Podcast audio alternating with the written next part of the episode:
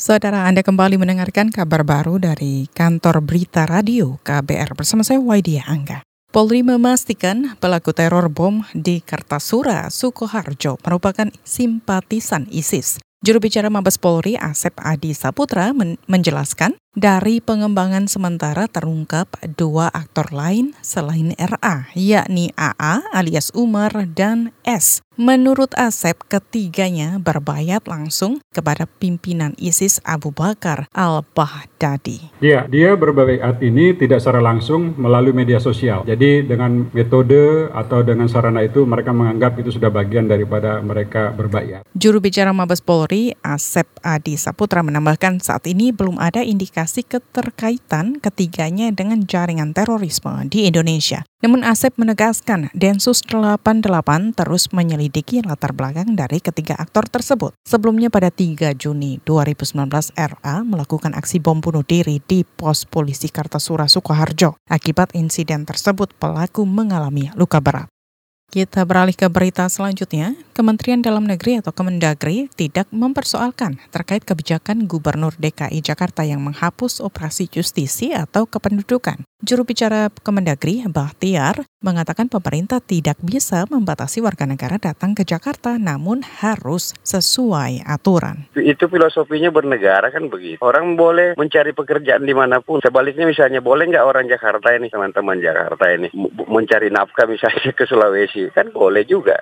Pemerintah daerah tampaknya nggak boleh melakukan pelarangan. Ya, bagaimana syarat-syaratnya bermukim suatu wilayah, tata keramanya, melapor di RT RW setempat. Ya kan begitu perpindahan penduduk kan begitu kan tinggal buat pengantar pindah ke tempat lain dan seterusnya yang nggak boleh itu melakukan pelanggaran hukum di mana pun tidak boleh. Juru bicara Kemendagri Bahtiar menambahkan data kependudukan sudah diatur di masing-masing daerah. Menurutnya apabila syarat pindah domisili terpenuhi maka kedatangan warga ke Jakarta untuk merantau tidak menjadi persoalan. Bahtiar juga menyatakan pemerintah tak berhak melarang masyarakat yang pindah ke suatu tempat.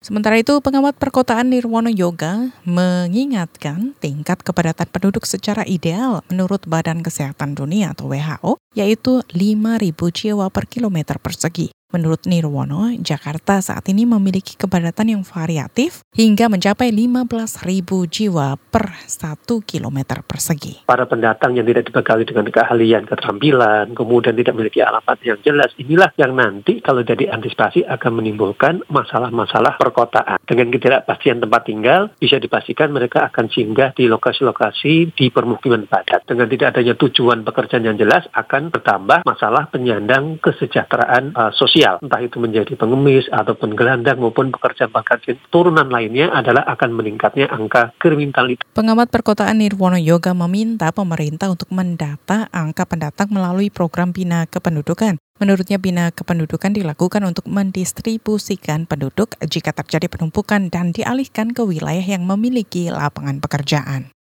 Kita ke berita lainnya, pemerintah mulai mengantisipasi pengerahan demonstran dari berbagai daerah jelang sidang sengketa pemilu di Mahkamah Konstitusi. Menteri Koordinator Bidang Politik, Hukum, dan Keamanan Wiranto mengatakan Polri dan TNI di daerah juga akan mencegah keberangkatan massa untuk berdemonstrasi ke Jakarta. Wiranto pun meminta peserta pemilu yang sedang bersengketa di MK tak mendatangkan massa agar tak mengganggu proses hukum yang sedang berjalan. Kita berikan apresiasi bahwa beliau-beliau itu masuk dalam keputusan masuk di wilayah hukum. Maka kita mengharapkan semua agar konsisten. Teman-teman kontestan dan niat mengerahkan massa masa janganlah ya dilakukan. Karena apa?